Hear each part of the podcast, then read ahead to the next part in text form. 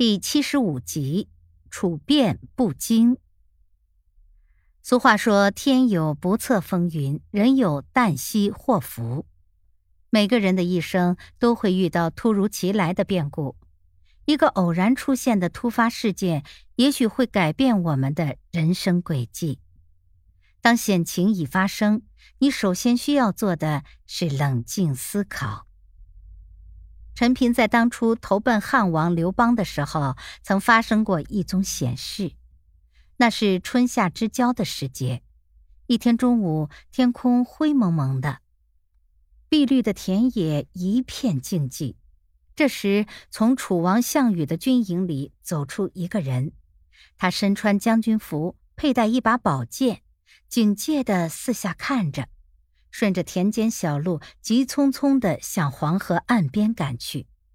这个人就是陈平，他想偷渡黄河去投奔汉王刘邦。陈平赶到河边，轻声叫来一艘渡船。只见船上有四五个人，都是粗蛮大汉，脸上露出凶相。当时陈平已经觉察到，上这条船。有些不妙，但又没有别的去路。他担心误了时间，楚兵会很快追赶上来，只好上了船。船只慢慢离了岸，陈平总算松了口气。但他敏锐地观察到，船上这几个人窃窃私语，相互递着眼色，流露出不怀好意的举动。看来是个大官儿。偷跑出来的，估计他怀里一定有不少珍宝和钱。嘿嘿嘿嘿嘿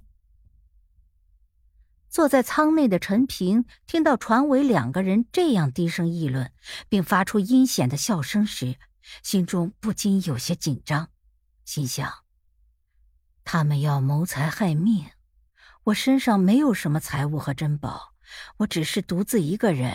只有一把剑，肯定斗不过他们。如何安全的摆脱危险的困境呢？这时，船到了河中央，速度明显的减缓了。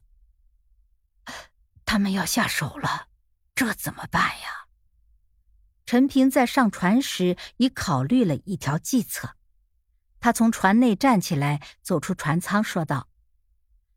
舱内好闷热啊，热得我都快要出汗了。陈平边说边佯装若无其事的摘下宝剑，脱掉大衣，已放在船舷上，并帮他们摇船。这一举动出乎他们的预料，使他们一时不知道该怎么办才好。陈平很用力的摇船，过了一会儿，他又说：“天太闷热了。”看来要来一场大雨了。说着，又脱下一件上衣，放在那件外衣之上。过了一会儿，再脱下一件。最后，他索性脱光了上衣，赤着身子帮他们摇船。船上那几个人见没有什么财物可图，就此打消了谋害他的念头，很快把船划到对岸去了。在这样的情况下，陈平以他一介文士的身份，不论是向船家极力辩解，还是凭一时血气之勇拔剑与船家展开搏斗，恐怕都难以逃脱被船家杀害的结局。陈平能在剑不容发的紧张瞬间想出办法，不露声色地把危机消解于无形，不愧为刘邦手下的一大谋士。陈平的脱险得益于他冷静的分析与从容不迫的态度。试想，如果他手足无措、慌作一团，那么他还有可能摆脱这种险境吗？既然我们已经上了贼船，险情已经发生，我们就不能用逃避或惊恐来面对。越在此时，越需要冷静，只有这样才能突出重围。英国有位妇女名叫戴安娜，她是个不幸的女人。她接连嫁了两个丈夫，都因病去世了。她虽然继承了许多遗产，但一个人生活总觉得很寂寞。不久前，有个叫查理斯的男人向她求婚，她觉得这人不错，就嫁给了他。查理斯搬到他的豪华住宅里来。一天下午，戴安娜帮丈夫收拾房间，意外的发现丈夫抽屉里收藏着一大沓简报，上面报道了一个名叫马可的罪犯，专门寻找有钱的女人。和他们结婚，然后设法杀死他们，将钱财占为己有。该凶犯如今越狱在逃。戴安娜看了看报上对罪犯的描述后，顿时头晕目眩。原来，这名罪犯竟是她现在的新婚丈夫查理斯。正在这时。查理斯手拿铁锹进了院子，他想，恐怕今天晚上他要杀死我了。他想逃出去，但又害怕丈夫怀疑，他就趁他去屋后的时候，拿起电话给好朋友杰克打了一个报警电话。打完电话，他装着若无其事的样子，煮了杯咖啡，没放糖，递给了刚上楼的丈夫。丈夫喝了几口咖啡，说：“这咖啡为什么不放糖？这么苦，我不喝了。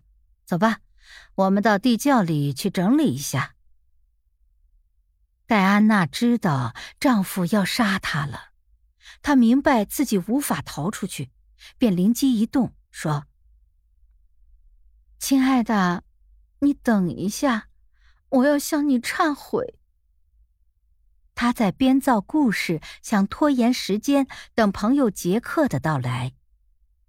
丈夫好奇的问：“你忏悔什么？”戴安娜沉痛的说：“我向你隐瞒了两件事。我第一次结婚后，劝我那有钱的丈夫买了人寿保险。那时我在一家医院当护士。”我假装对丈夫很好，让左邻右舍都知道我是个好妻子。每天晚上，我都亲自为他煮咖啡。有一天晚上，我悄悄地把一种毒药放进咖啡里，不一会儿，他就倒在椅子上，再也爬不起来了。我就说他暴病而死。得了他的五千英镑人寿保险金和他的全部财产。第二次，我又用亲手煮的咖啡加毒药的方法，得了八千英镑的人寿保险。现在，你是第三个。戴安娜说着，指了指桌上的咖啡杯。查理斯听到这里，吓得脸色惨白。用手拼命的抠自己的喉咙，一边歇斯底里的尖叫道：“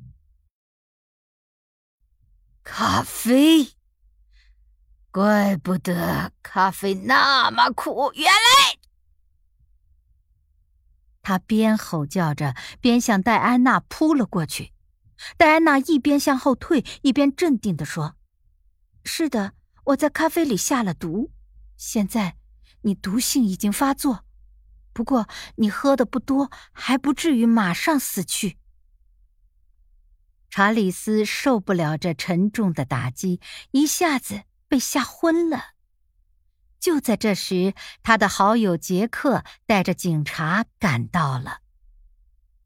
戴安娜给丈夫喝的咖啡里并没有毒，但是她的丈夫查理斯听到她往咖啡里加了毒药以后，一下子就吓昏了。出色的应变能力可以使我们顺利的脱离险境。